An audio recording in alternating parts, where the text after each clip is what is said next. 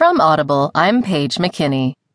From USA Today Opinion section, Derek Mitchell writes, Why I'm with her, ex ambassador to Burma.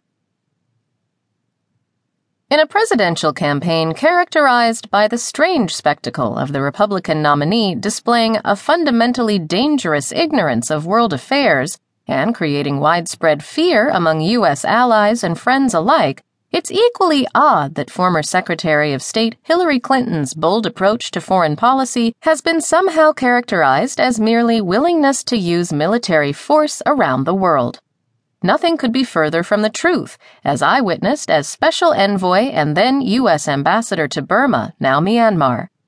Secretary Clinton's approach to Burma, a dramatic diplomatic success, offers insight into Clinton's personal character, leadership qualities, and vision of U.S. smart power, using diplomacy and economic tools to advance U.S. interests.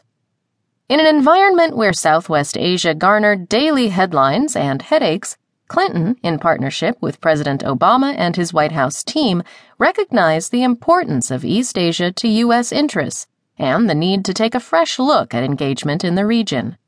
In Burma, she found a country mired in political and economic stagnation and underdevelopment.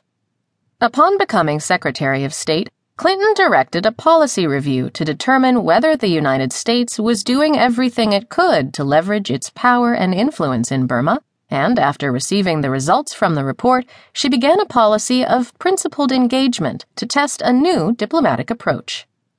At the same time, Clinton did another novel thing for Washington these days. She reached out to Capitol Hill and forged key partnerships. Even in an atmosphere of partisan rancor, she worked with Senators Mitch McConnell, John McCain, and others to develop a fresh approach to our Burma policy. Initial outreach to Burma elicited little progress. Secretary Clinton persisted. After evidence of a small political opening in 2011, she made a landmark visit to Burma late that year. The visit was the first of a Secretary of State to Burma in half a century. Politically risky, but ultimately pivotal, the visit was by all accounts a huge success. As one who was immersed in the intricacies of Burmese affairs, I marveled at Clinton's diplomatic instincts and how expertly she navigated an exceedingly sensitive and polarized environment. Within weeks, hundreds of political prisoners were released, activists gained more space for their civic activity, and media restrictions were loosened.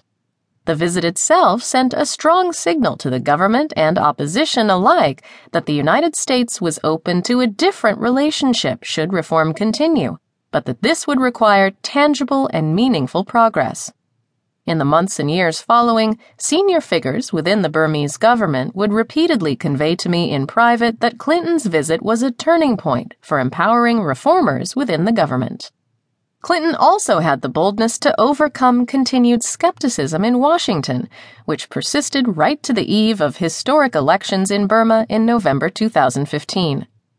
Opponents in the United States touted the election as a test of Hillary Clinton's foreign policy success, and clearly sat with pens at the ready to declare her a failure the moment an inevitably imperfect election did not meet expectations. They never got that chance. Once the ballots were counted, the National League for Democracy, under the iconic Aung San Suu Kyi, won a landslide victory. She took power earlier this year and arrived in Washington this week as the much beloved leader of her country. Of course, ultimately, the credit in Burma is not ours. It belongs to the indomitable Burmese people after many decades of tremendous personal struggle, courage, resilience, and sacrifice. And we've not reached the end of the story. The long running civil conflict continues to rage in the northern part of the country despite nascent peace talks. Constitutional change is required to ensure the military's outsized political and economic role in society is ended for good. Rakhine State remains a source of tension, underdevelopment, and severe violations of basic human rights, particularly for the Muslim Rohingya population.